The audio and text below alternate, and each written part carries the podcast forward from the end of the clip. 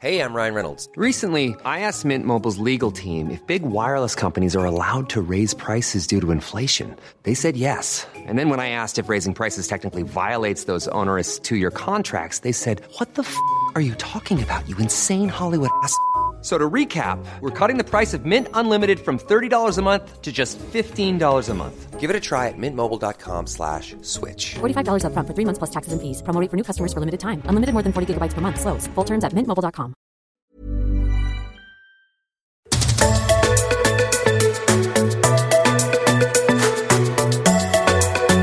Welcome to My Millennial Career. My name is Shelley Johnson. I'm a HR consultant and the founder at Boldside. Hello, Em. Hey, Shell. Emily Bowen here, the COO of Rare Kind. Okay, we are going to dig into a really interesting discussion today on bad job breakups. Yeah, it's funny. We keep finding ourselves in this place where we're comparing our work life, our work relationships with what maybe a dating life or, you know, those personal or romantic relationships could look like. But it's just, it's fascinating how many similarities they are. And this idea of having, I guess, a bad job breakup or a bad exit. So maybe you resign and it's not on the best terms, or maybe your job doesn't work out, a contract ends suddenly, or there's performance concerns. There's so many different elements that could make for a your work relationship ending on bad terms. And particularly when, and you know, here I go already, it's not your decision. So it's a bit like, uh, you know, there are times when perhaps due to underperformance, perhaps due to redundancy, the ultimate decision is made by the employer. And it's a, you know, it does have some similarities to maybe if you feel like um, you've been the dumpee rather than the dumper in a relationship. and when you lose that control, that itself brings with it this whole sense of um, oh, negative emotion and, and emotions that you need to process that are very different to if you plan an exit, you're in control, you resign, you manage yourself. I'm just stuck on dumpy and dumper. I know, I couldn't help it. okay, so we're going to run through some questions, so let's do it.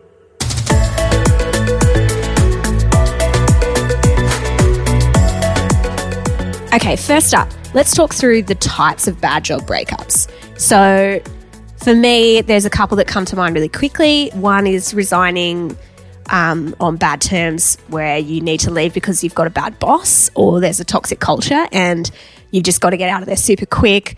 But it may mean that you don't have a reference, so you don't have a referee because it, it ended badly. Like, let me say, these are really normal. Most people will have this. So I just want to be really explicit in that. Most people have some kind of bad exit in their career. Yeah, some other ideas or examples of what a bad job breakup can look like might be termination. So, if you're underperforming, you're going through a process with your employer, with your manager, and it ends in, um, let's call it for what it is, you're fired. And uh, that is not going to be a nice feeling. Chances are that's going to lead, probably more often than not, not a scientific measure, but I'm thinking more often than not, you're going to have some level of um, bad job breakup happening there.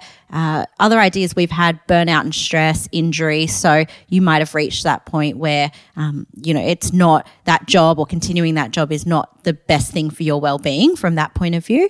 Um, and then the one that uh, has this stigma attached that I know we both disagree with, but it really is hung around is redundancy. So where that decision is made by the employer that there's no longer, you know, that role available, the role that you're doing available in the business, and that ultimately means that you're out of a job. And often the way the business handles the redundancy can be what causes it to feel like a really negative experience. So if it's done poorly and it's communicated poorly, that can leave you feeling really um, thrown and hurt and upset. And so all that stuff's normal. We just want to unpack what you do if you found yourself in one of these situations and how do you move forward and rebuild confidence and also communicate it to future employers in a way that's helpful. Yeah, future proofing super important here. And look, one final note on this, you can also have really wonderful job breakups in each of these contexts as well. There's no reason why resigning, redundancy, even dare I say it, termination due to underperformance have to be a bad job breakup. It's just that we want to focus on that version today. Awesome. So let's talk about the first question that often comes up. How do I bring it up at an interview? And Em, I really want you to put your your recruiter hat on because I know you've got so much um, advice that from what you've seen as a recruiter in a bazillion interviews that you've done. How do we talk about this when we get to an interview stage? what uh, you will find when you're meeting with a recruiter in particular, I'm not sure that you'll find this as much if you're meeting direct with the hiring manager, but definitely with a recruiter, is they will actually step through your resume and they will ask you, So why did you leave that job? So why did you leave that job? So why did you leave that job? And they all actually want to understand that path that you've taken in regards to the the movement and the change from one role to the next. And what that means is absolutely Shell, you're going to find yourself faced with a situation at some point where you need to be able to explain what happened, why you're no longer there. My first thought on this is the recruiter candidate relationship is an interesting one in that it's got this dual dynamic. So, on one hand, they're absolutely an interviewer. They're assessing you for either a job that's available now or a job that may be available in the future. And so, you need to turn up in the same way that you would if you were meeting for an interview direct with the employer. The other dynamic, though, that's at play in this dual dynamic is almost like this unfiltered, can kind of let your guard down a little bit more, build a relationship side of kind of vibe um, that you can have with that recruiter as almost like a career coach, as a bit of a guidance, and somebody that you can work with over the course of your career. And so when I chucked those ingredients into this melting pot, as I sort of thought, what have I seen done well, and what would be my recommendation? My recommendation would be to err, well, absolutely be honest and err on the side of an overshare. Now, when I say overshare, I do not mean that you need to go ham on, you know, telling them everything, what's and all, as if they're your best mate. like there is still a line, there's still a boundary. However, I do think that in comparison to if you were meeting with a HR manager at an employer, you know, that you plan or you're hoping to work for, that you can be you can be a bit more of an oversharer with a recruiter. And so what that could look like is uh, explaining to them what's happened but before you go into the details saying to them because remember I, I talked about them being a bit of a you know a source of guidance saying to them well actually i didn't leave. I don't feel like i left that business or that role on great terms and i'd like to share with you you know my perspective on what happened my version of events. And I'd really love your guidance. I'd really be interested in your advice on how I should handle this question when it's asked in an interview in the future. Yeah, that's so good. It's like this opportunity for a coaching moment. And do you know what? Those those relationships, when you get asked a question, say the as the recruiter, they're going to warm to that because they're going to want to help you navigate it. But they also have seen so many versions of this story. So they're not surprised by it. It isn't it's it's not out of the ordinary that they're having these conversations. So when you're in it, you can feel like, "Oh, this is just me. This situation has only happened to me, but it's happened to so many candidates." So you're not alone. And the good distinction of what you've called out there is the, the difference between the recruiter and the employer. So I'm going to put like the bring the hiring manager or the HR manager's lens into this discussion. So now let's say you get to the interview and or maybe there is no recruiter involved and so you're just purely going straight through the uh, to the business and having an interview. There's a couple of things that you can do and i love how you phrase that with the recruiter Em that you can say oh it, we didn't leave on the best terms. How i'd talk about it to the hr manager or the hiring manager would be slightly different. I would say you know what? I finished that role and it didn't really work out how i'd hoped and that's honest because you go into a job, you don't go in thinking, I'm going to finish in, in a year's time on terrible terms or it's No, going to. it's not what you plan for. Even we've uh, done our exit sort of plan like strategy like you know ha- episode where we've talked about how can you actually plan your exit from day one and it's certainly not in that episode That's right. So you walk into that conversation and you go in with that honesty and openness. And when you use some of that vulnerability around your story, people really warm to that. Often we think that if we tell a, a painful truth, people look at us and think, oh, well, that's odd or that's suspicious. But a lot of people actually do the opposite, where they warm to the vulnerability, as long as you do it in a way that doesn't disparage your previous employer. So that's really important. You don't want to drag them through the mud, even though they might have done the wrong thing by you and actually there's a lot of like hurt there. We need to make sure we communicate it in a respectful way. and not uh, fall into the trap of communicating as the victim. And I- I feel like it's important to repeat what you've said, Shell, which is while that might be the case, while you may have been the person that had the wrong done by you, we just need to be careful about how we're curating our answer, still leaning into the honesty and the openness and the vulnerability, but in a way that, uh, as you say, is respectful of the previous employer and also shines your own self in a light which is mature, reflective. Uh, I was also thinking about what you you sort of described as that vulnerability and what that um, can do for that rapport that you're building. And funnily enough, and you mentioned the word suspicious, I actually think it can be more suspicious when people are more vague and they try and gloss over things and don't give you enough detail. And again, it's a fine line because we don't want the oversharing to the point that you would, you know, talk to your best friend or even to your recruiter. We've started to make the differentiation there.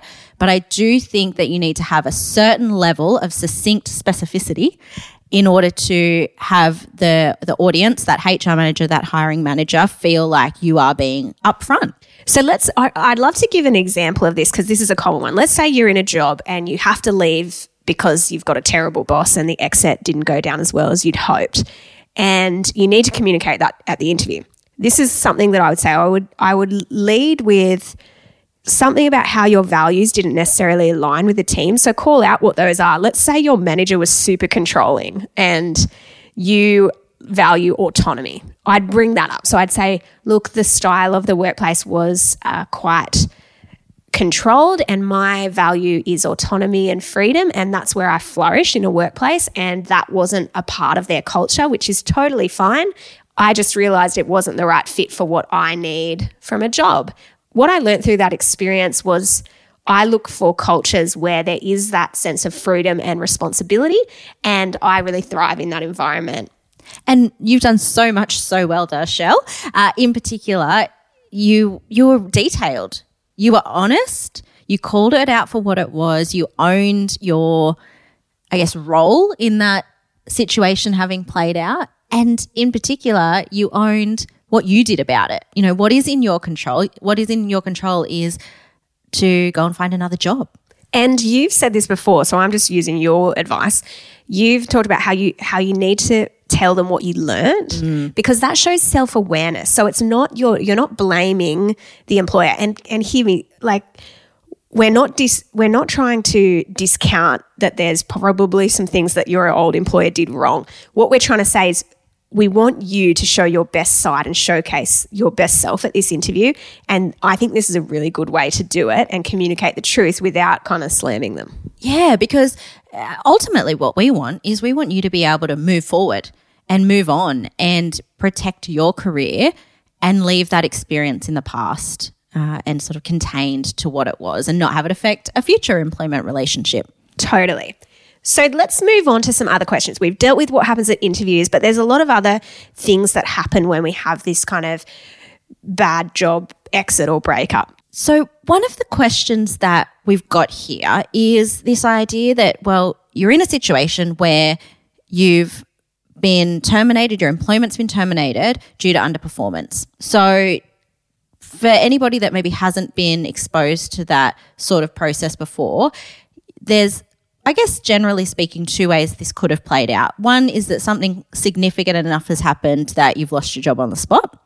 More often, I would expect that this has played out though over a period of time where there's been a level of formality around what we call performance management. So you've had feedback, you've had uh, conversations with your manager, they've been documented, and, and you've sort of known well, you should know if it's done well, how you're tracking and whether you're tracking towards an improvement and staying in the role or whether there hasn't been enough improvement and ultimately the employer makes the decision to terminate your employment. Now, something that can come from that, there's a lot of things that can come from that, particularly a lot of feelings, but something that we hear a lot that comes from that is this lost confidence. Mm. And this real, you know, it really knocks you. And you find yourself in a situation where it's like, crap, I haven't got a job. And, you know, depending on what your financial circumstances are, that can bring with it a level of stress. But on top of that, you feel you can be feeling, and it would be very normal to be feeling a sense of where do I go from here? You know, I've been told that I'm no good at that job or not good enough to stay. Is that does that mean that I'm not good enough for any job? And how am I going to find the next job? I guess, particularly you talk about referees, like it just this little rabbit holes that you go down here. It's like where to from here. Oh, it's so it's so hard, and it, it is really painful. Like uh, even the most beautifully done performance processes are so incredibly difficult, and we just want to say that and and acknowledge that for what it is. Like my my empathy is like flaring all over the place. It's just not a nice thing to go through, and so yes, your confidence is going to be low one of the things I found really helpful when I were talking and coaching with doing coaching sessions with people around this particular issue is instead of seeing it as a personal failure, which a lot of people do, we need to see it as a mismatch of strengths. So let's say you're working in a call center role and the role is super stringent on time and you get all your tasks allocated and it's there's no discretion and you are a creative and you're in that role and you're like, oh my gosh, my my day is fully mapped for me. I have no control or discretion over the work I do or the way I do it, and everything's scripted. I was about to say, even down to scripting, and I've heard stories about toilet breaks. And while that, you know, I know a lot of people who are brilliant at that job in that environment, it is not for everybody. And I like to think I'm okay at my job, which is not a contact center role.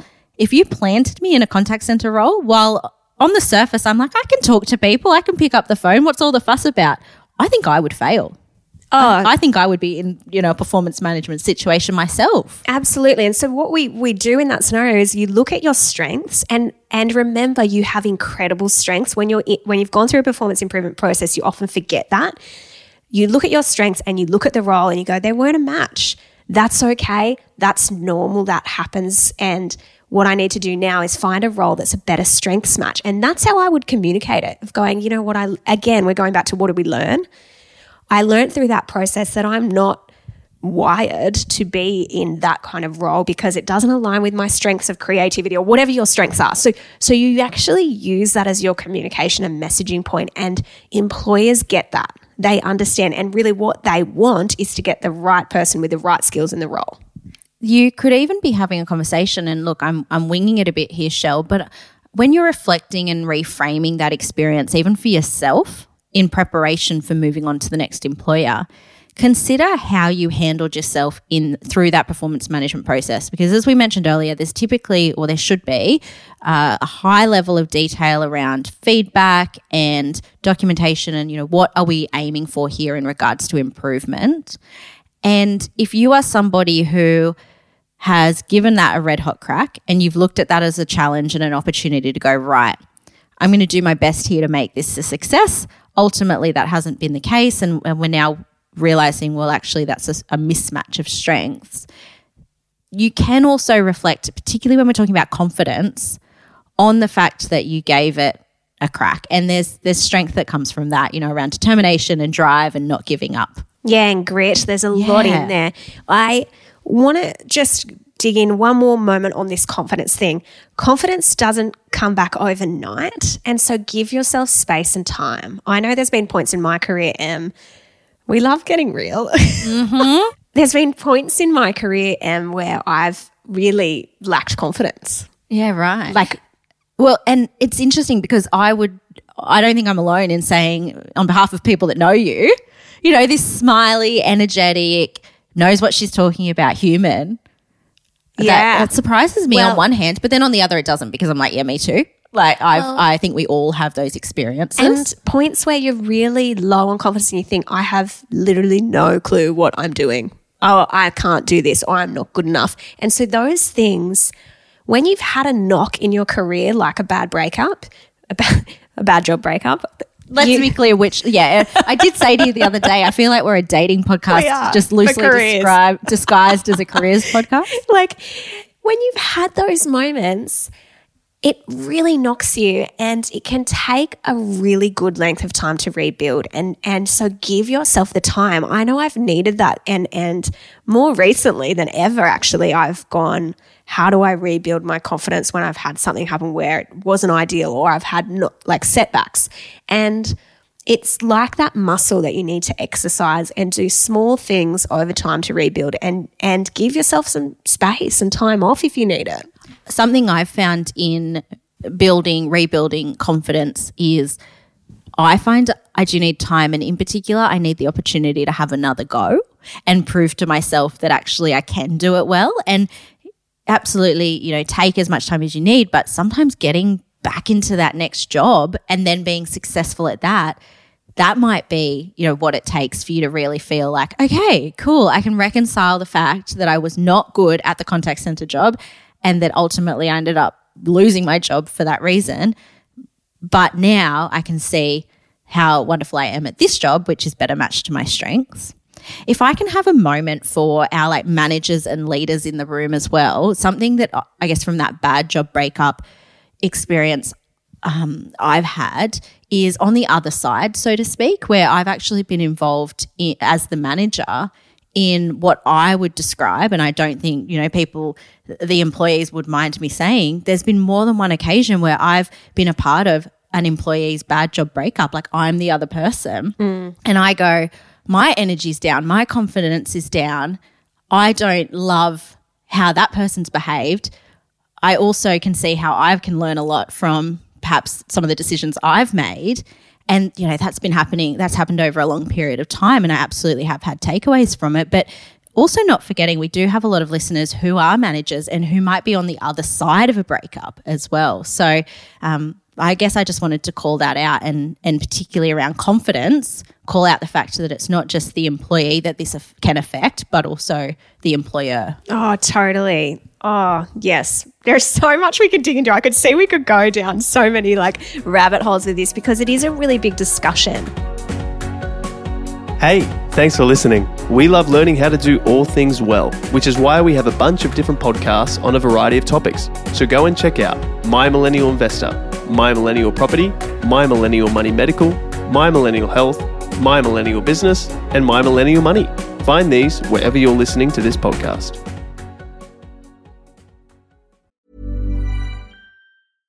Hiring for your small business? If you're not looking for professionals on LinkedIn, you're looking in the wrong place. That's like looking for your car keys in a fish tank. LinkedIn helps you hire professionals you can't find anywhere else, even those who aren't actively searching for a new job but might be open to the perfect role. In a given month, over 70% of LinkedIn users don't even visit other leading job sites. So start looking in the right place. With LinkedIn, you can hire professionals like a professional. Post your free job on linkedin.com slash people today.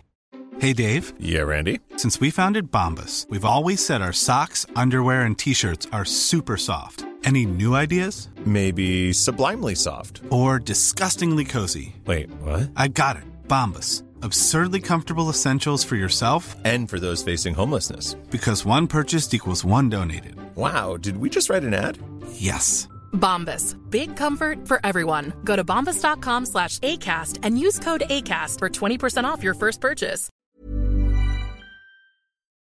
Let's move into some of the other parts of this dynamic Em and one of the questions I, we have is i'm triggered by my old workplace. What should i do? And i think this is a really, really interesting dynamic because you know, when you're, if you follow your employer on socials, on LinkedIn, on all the things, and all of a sudden you exit and it's not gone down as you wanted it to, you can be seeing all their posts and being like, "Oh my gosh, this is really triggering my my stress. It's it's just not a good experience." So there's a few things we would encourage you to do. Like you can obviously mute, unfollow, do all those things. You need to make sure if that's causing you any level of anxiety, do what's right for you to to support your own mental health. That's the first and foremost. And it can be really difficult to do that because often when we're in these somewhat ambiguous feeling sort of emotions, we can trick ourselves into thinking that we still want to stay attached and we still want to see what's going on. But then when we see it, we feel those pangs of pain. And if you can have that discipline, even if it's for uh, uh, just a temporary period of time, to mute or unfollow. We've certainly um, heard that that in chatting because we did chat with a few people that have gone through bad breakups in the lead up to this and reflect on our own experiences, and we have um, come to learn that consistently, even though that can feel a bit difficult because you're cutting ties, uh, it is worth it. Totally. And the other thing that can be triggering is if you've got your work besties that are still there. Oh, yes. And particularly if you've got a few of them and like your connection point has been Work. work, and And it's all you talk about when Yeah, you meet go up. for yeah. brekkie, that's all you talk about, the three of you, is work. And then all of a sudden you're the one that doesn't work there anymore. And it's painful to even think about that. So you need to set some boundaries because when you've gone through this breakup process, don't put yourself in those environments if they're causing you significant stress. So just give yourself space and time and know that that's normal. And as far as boundaries go, that could look like a period of time where you don't have that brekkie with those people. And you may need to explain that. And I'm confident that you'll be able to do that in a way that they will understand. Or it might look like you do still go and enjoy each other's company, but you let the girls know in advance. And perhaps it's on the group message. It's just, you know, super low key. Is it okay if we don't talk about work today, please? And I think most people would, would be understanding of that. Yeah, totally. We've got time for two more questions. We're going to wrap this bad boy up. So, the second last one was I feel really hurt about the way things have ended. I've been working at my organization for over 10 years. Is this normal? So, this scenario is is someone's been working long term at this employer. They've ended on a bad note and they're feeling that sense of grief and hurt about the way things have wrapped up. Now, it doesn't even necessarily need to be. It doesn't even necessarily need to be bad. Em. It it could be that you're finishing up and they're just not doing the farewells and they just kind of stop inviting you to meetings and you kind of start to get slowly cut off. Mm, and this word grief is so important. I'm so glad that you've uh, found a little spot to mention that.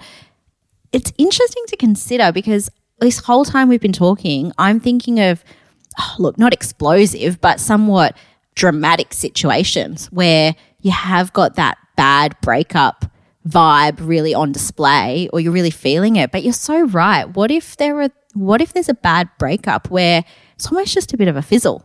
Like you actually feel like you feel hurt because you've you feel like you've dedicated 10 years of your life or more to this organization and to the successes and you've got these expectations and so often hurt can come from a mismatch of expectations. And so you've got these expectations around what your exit should look like and then others don't live up to that. Yeah, and, and sometimes employers do this thing, and I'm I've seen this a lot where they they get a resignation through, and it's like they just like wipe their hands of of you, and it's really cold and cutting. Like it can be a really yucky experience, especially if you've been there for a long time. So you're right, Em. It's not. It doesn't always need to be super dramatic. It could just be like uh, oh wow, that was a bit like of an anticlimax. Like I've invested my heart and soul into this gig for so long, and you guys re- didn't even. I had to organize my own farewell drinks. you know, like yeah. it could be simple, and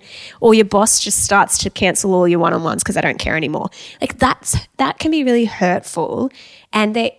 The other side is it can also be the grief that's there of like, I remember a really beautiful exit that I had at a job I've been at for a really long time. And it was such an amazing exit. Like they were so, oh, it was, it just could not have been a beau- more beautiful experience. But I just felt such grief. Like I was like, oh, it's the end of an era and I'm really emotional and like teary and all these things.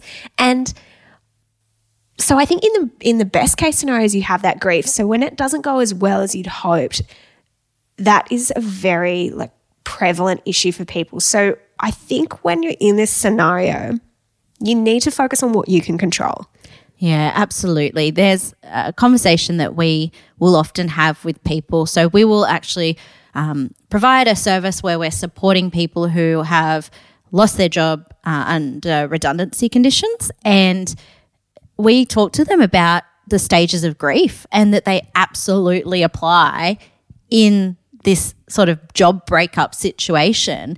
And there are different stages of grief and they're not chronological, they're not linear. You can spend time in one stage of grief and then you can kind of go to like stage three and then you can come back to stage two and then you might feel stage five. And alongside that, the other thing worth mentioning is in some of these situations, your partner at home may also be feeling grief. Ooh. Like yeah. you might be dealing with that Oh stress my or grief as well. That's another oh episode. Oh my gosh, but you're so right. Like that is massive. We're gonna.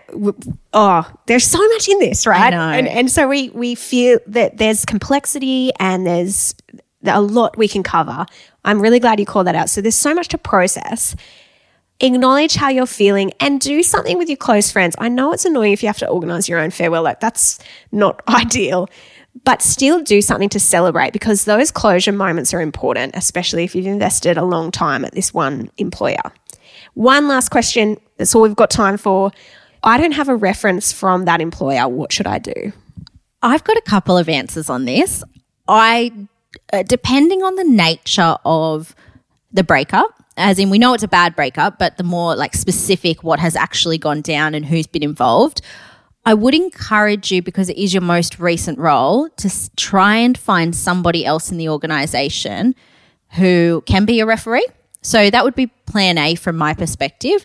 What I would say is that's particularly important if you have been there for years. If you've been there for three to six months, I'm I'm less concerned.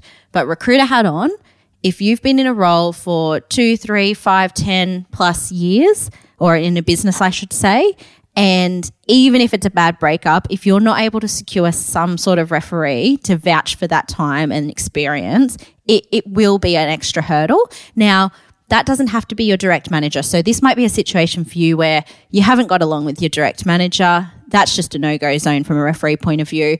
Try and think about who have you got a good relationship with that you have worked closely with who has been more senior than you. So perhaps it's been on a project or you've sort of got that dotted line or you just deal with them quite often due to the nature of your role. Another option could be have you had a manager who's left recently? So they actually no longer work in the organization, but they're still able to vouch for the majority of your time at that business. The next uh, sort of plan B, I would say, and and again, this is easier if you haven't been there for too long, uh, but it would be to focus on who your other referees are. So not put the pressure on yourself to find a referee for every employer. And consider whether or not you can get away without having one there. But to loop us all the way back to the beginning of the episode, you will need to make sure that your narrative and I guess the way you're explaining this bad job breakup to a recruiter, to a hiring manager, or your next employer is pretty bang on. Awesome. You always have really good advice, just got to say. So do you. Thanks. But I, I cannot add anything to that because it's awesome. All right. Hey, that's all we've got time for today. Such a deep conversation. We could have really done a part two. Maybe we should later on. We want to say bad job breakups. Most people have one of these at least in their career. So keep that in mind as you're going through this scenario. And we hope you enjoyed this episode. If you did, give us a five star rating and review wherever you listen and follow along. Yeah, tell your friends. Yeah, and we're on LinkedIn. You can find us there. All right, bye. Speak to you soon. We acknowledge the Awabakal people, traditional custodians of the land on which our studio sits, and pay respects to their elders, past, present, and emerging. We extend that respect to Aboriginal and Torres Strait Islander peoples who may listen to our podcast. Hey, thanks for listening. We love learning how to do all things well, which is why we have a bunch of different podcasts on a variety of topics. So go and check out My Millennial Investor, My Millennial Property, My Millennial Money Medical, My Millennial Health, My Millennial Business, and My Millennial Money. Find these wherever you're listening to this podcast.